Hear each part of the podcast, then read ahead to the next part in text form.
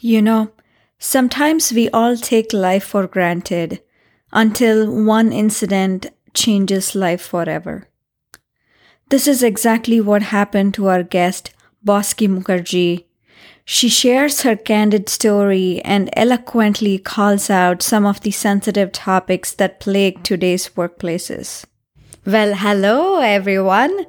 Welcome back once again to Gritty Serendipity and you are listening to the Entrepreneur Series, and I'm your host, Chetna Desai. Please welcome Boski Mukherjee, and let's hear her story. Hi, Chetna. Really, really lovely uh, to be here. Um, so, my story who am I? I'm a mom uh, to a six and a half year old, beautiful, beautiful, beautiful little son. Um, I never introduced myself before this way. I would always kind of go with what's my role and what have I done or not done. But there were a few things happened a couple years ago that I think helped me change the perspective and, and kind of make it real because at the end of the day, I am a mom. I'm a wife. Uh, I'm a mom to a to a one year old Labradoodle dog as well. So yeah, I'm a mom. I am in Vancouver. Um, uh, I am a perfectionist, or try to be one. Uh, when I um, when when I'm emotionally involved, yes, I try to be perfectionist. When my rational brain kicks in, I try to be pragmatic. Um, I have tons of things where I failed. I've had a few successes. I've lived and worked in six different countries. Uh, grew up in India um, and presently in, in Vancouver. Um, I started my two businesses uh, in 2019. Um, I had PTSD, severe case of PTSD. I didn't realize it. Extreme case of burnout uh, to the point where uh, my life was uh, really threatened. Um, and that forced me to change a lot of things personally and professionally just 2019 in 2019 and yeah, I'm just a regular person. I don't think I've done a whole lot of things. I'm still learning and I'm trying to just stay sane as a mom and as a person who's trying to kind of, I think, do some things impactful in the society. So, professionally, um, I am the founder of PM Dojo. Uh, it's a small budding community, exclusive community for people who are looking to break into tech. And I started this last year. Um, and for me, it, it came down to breaking down quite a few different mindsets. We all know uh, tech, there is an inclusivity and diversity problem in tech. We all know that. But for me, when I think about the word inclusiveness or diversity, it goes beyond, you know, the racial and the gender bias that exists especially in tech. For me, it goes down deeper to things like age. It goes down to deeper like where we live, where we might not have all of the opportunities available. People who might be living not in those major cities and cannot access a lot of those opportunities in tech that are more available to, let's say, people who are in these major cities and towns. So um, I started PM Dojo with a mission to make careers in tech more inclusive, accessible, make sure people were aware of the different options. A lot of folks would talk to me, uh, even though they were working in tech companies, but let's say not in development roles, to say, Am I in tech? Uh, so people from marketing, people from customer success. And I'm like, Yes, you are in tech because you're working in tech. And there was this big blocker that I had to be a developer or I have to like video games to be working in tech. Oh, I just had a baby. Uh, I think I'll have to change my sector because I can't work in tech. And I wanted to kind of help solve that. So that's how I started PM Dojo last year in August or in May. and one way to do that was to actually run a 10 week apprenticeship style program for those people specifically looking to break into product. So I wanted to kind of really challenge how people were learning today, all theory and not practical. And for roles like product management or designers, you have to really kind of know how to do it and play the role before in order to get that job.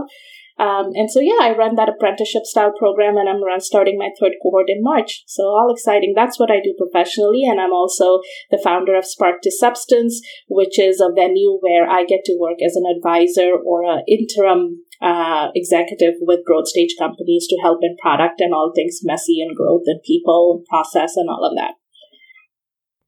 That, my friends, don't you agree, is an inspiring story.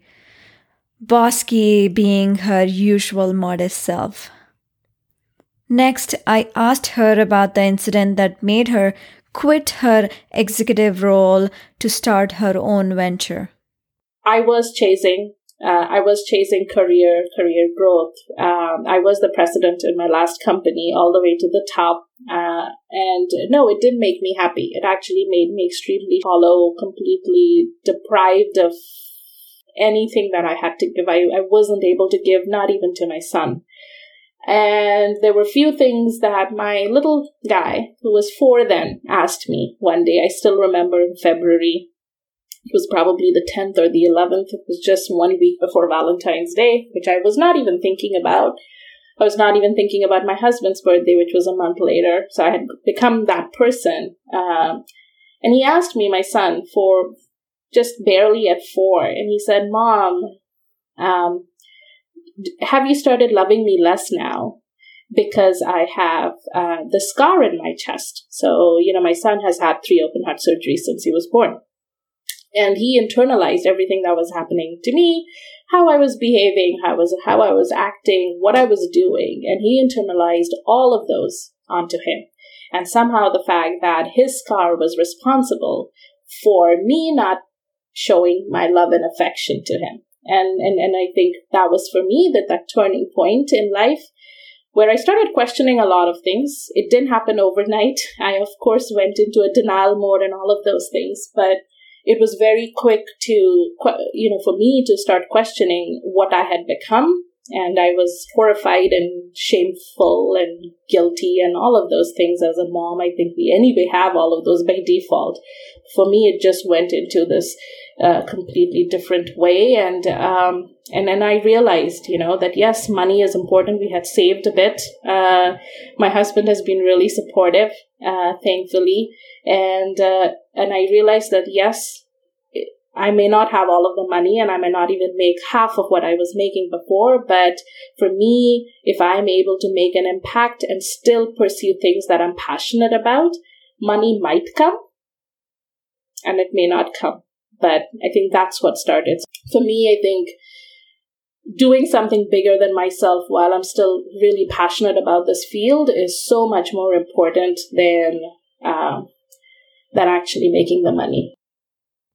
We are all guilty of being on the move constantly without pausing or taking the time to reflect and observe our present. This led me to ask what does her typical day looks like post starting PM Dojo?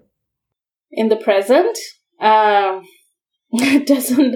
It looks very hectic. It looks very hectic. Uh, so I wake up. Uh, I I don't wake up very early, uh, like my husband. So my husband wakes up at five. You know, we both both my husband and I got extremely motivated by Robin Sharma recently, uh, and I actually got him to watch that. Uh, you know, there were a lot of things that he said, and that just kind of think just touched touched me personally. Um, and so my husband has become the 5 a.m. club thing. He's joined. I, I bought all of our diaries and everything to write. I've been having a hard time to join, but no. So I wake up roughly around like 6:30 or so, and as soon as I wake up, it's a little bit of a cuddle time with our dog. Um, and then it's immediately, you know, just freshening up a little bit, but immediately getting into the zone of making breakfast and lunch for my little guy. Uh, so I get into that uh, and then wake wake my son up after I'm roughly done because uh, I do like to spend a little bit of five ten minutes with him while I'm not in the kitchen. So just kind of helping him get into the right mood, I guess. Um, I don't know why I do that, but I've seen that when I actually spend a few minutes with him while I'm not doing something else, there are just fewer meltdowns. And then it's just like bang, bang, bang, getting ready for school. I do drop off. My husband does pick up. Um, and I wish I could start early work wise, but I only get to start roughly around 10 o'clock. That is the beauty of doing my own work versus actually working in an organization because before we used to have a nanny pre COVID and now we don't have childcare. So that's been a big difference. So yes, I do the drop off. We get some time to chit chat, uh, you know, with my six and a half year old. finally managed to inspire him to become a product manager too. He wanted to be a garbage man until two years ago, uh, two two days, two weeks ago. Sorry. Uh, so both my husband and I are in products. I think we've done great inspiring our six and a half year old also to join the bandwagon. And yeah, I come home and then it's, uh, you know, conversations. It's meeting with the mentors in the community, trying to kind of help them or it is jumping in straight into the accelerator conversations. I do quite a bit of mentorship and coaching as well as part of PM Dojo. It could be meeting with uh, potential clients uh, for Spark to Substance that I'm working with, planning a workshop. Uh, it's a lot of just mishmash. I don't think there is any one day that's the same my husband gets uh, lunch ready uh, or warms the lunch if there's anything frozen in the refrigerator. And then we try to get a little bit of a walk, just maybe even 10, 15 minutes with our dog together if, if, if we are fortunate to do that. Otherwise, one of us takes the dog. And then we're back at work. And around three o'clock, I do take a little break to get snacks ready for my son who's going to be returning from his school. So my husband goes to pick him up. I get all of his snacks ready. And when rarely, I wish there were more days, but rarely there might be instances where I try to wrap up at least a little bit of my work for maybe a couple of hours so that I can spend some time with my son. But most days it's very difficult. I'm actually having a workshop of the accelerator or something going on that I have to host. And so, yeah, I try to keep my son busy with books. And around 6.30 or so, I try to wrap up. It's uh, dinner time and then it's bath time, book time, mommy time, and then after everyone sleeps, I start working in the night after midnight. and then the routine continues. Um, but on weekends uh, or holidays, my son and I, we try to cook uh, breakfast together. So that's kind of different. But that's really what it is. You know, they think I think the days are very different. Before it was very different when we had our nanny. I think before I became a mom, our days would be very different, doing kind of similar work. I think it was all about me or my husband or time together, movies and all. Uh, it's changed now. And finally, here is her parting advice to you all. There is this one thing that I, I, I do talk with a lot of people, and that's around imposter syndrome. Right? I think it's a very hot topic uh, these days and my take is a little bit different, perhaps. I, I just feel that everyone has imposter syndrome, but I also think that imposter syndrome has been packaged up in a very nice, in a from a marketing standpoint, right? uh, but at the end, the fundamental, fundamentally, imposter syndrome is a very natural human feeling. At the end of the day, and I think this is where my rational brain kicks in. You know, I, I suffer from it. Uh, I'm obviously completely out of depth a lot of times in my day to day, whether as a mom, a first time mom, only kid, I don't have any place to compare. If I compare or try to compare, which is also only human, it doesn't help anyone, right? Uh, it makes me feel really bad. Uh, but I do. Uh, or imposter syndrome just from the work standpoint. So there's tons. But I think for me, I have started, when my rational brain kicks in, to tell myself that it is a very, very human, human feeling. And it is just a feeling of being out of depth or feeling like when I might not have all of the answers, which is also human, uh, or feeling a little bit of lack of confidence when there is a new situation. Now, lack of confidence is equal to imposter syndrome really. But imposter syndrome or this this this feeling of that doubt that comes in is so essential because it helps us with that checklist or that switch to to prevent us from becoming these really cocky overconfident jerks. And for me I think I need imposter syndrome, and I think people need this imposter syndrome to get that personal reality check from crossing over that line and really becoming jerks. Because if we didn't have this, we would all be so overconfident that we would lose that empathy for each other to even want to help each other, right? So I think for me, I've started to learn or at least tell myself when I get these feelings or when I'm working with my clients or people that I mentor when these conversations about imposter syndrome comes that it is not something that we need to solve or overcome. I think we need to embrace it to ask ourselves what is the other thing that we need to learn, right? It's that growth mindset. So that is that one. I don't know if it resonated with or is going to resonate with the audience or not, but for me, that is uh, very fundamental.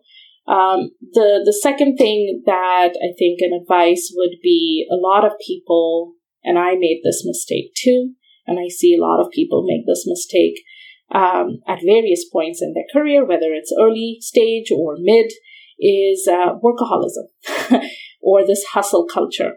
And I think again, uh, I've I've over the years, and of course after becoming a mom, I, I I had to change a lot of ways how I was thinking, and the reframing or the need to reframe situations, conversations, context has become really important. And again, this is when my rational brain kicks in because when I'm emotional, it, it, it doesn't. So I usually have to kind of take some time to process it before I react, uh, which some days it does work and some days I just overreact. I think right now people um, consider hustling, hustle as constantly being on the move. Or, you know, you have to kind of never switch off. You should not be switching off because that's what society expects us to be hustling, to be constantly on the go. And the way I have learned, uh, hustling actually means being resourceful or being very creative at actually solving a problem and solving it in a way that perhaps uh, might not be obvious, might not be what the status quo way of solving it would be. Um, and for me, that is that hustle or growth mindset. And I had to t- tell that and teach that to myself a lot of times um, over the last couple of years that hustle is a not meaning that I just have to like do million things at the same time and just kind of get so exhausted at the end of the day that I just have no gas in me to do anything. So that is the other one. And workaholism. Uh, when I was starting PM Dojo and after my own burnout and all of that, that literally forced me to decide to step down from that role that I thought I had worked 20 years for it um, and leave that fat paycheck and all of that thing that comes you know the the prestige or the all of those things right? That had become my identity right? Like when i would go and introduce myself in panels or talks or things that was my identity. Hey i'm this uh, not the person that i am but the role right? Um, but when I was starting PM Dojo and I had researched over 600 different people who were early or mid stage in their careers, especially in the product management space, they all talked about workaholism and it was a badge of honor. And it was this preconceived notion that you have to be a workaholic if you want to get to that career goal that we have. And over time, I have also seen countless stories, 875 or so, after I had published my own article of PTSD and burnout in 2019 on LinkedIn, which was interesting, um, that 878 or so people wrote to me personally about their own burnout stories and their workaholic, workaholism and everything. The other side, so it doesn't quite always end up taking you to the top um, workaholism, resiliency, these are all like muscles that need to be built. And if you're not going to take care of ourselves, we're not going to have that muscle remaining in us to actually push through. So don't kind of burn yourself that early. It's a long game that you need to play. Uh, if you're thinking about career or life, whatever it is, um, that these little things can't be, you know, the, the be all end all uh, of our lives, right? There are bigger things, other things surprisingly that might come up your way and if we are burnt out and don't have you know the stamina or the capacity to think about it we might not find other opportunities that might turn your whole life into a very different angle Got feedback? Message me on the Facebook page at the rate gritty serendipity and do not forget to subscribe to my podcast on your favorite iTunes, Spotify, or Google Podcasts so you will never miss a new episode again.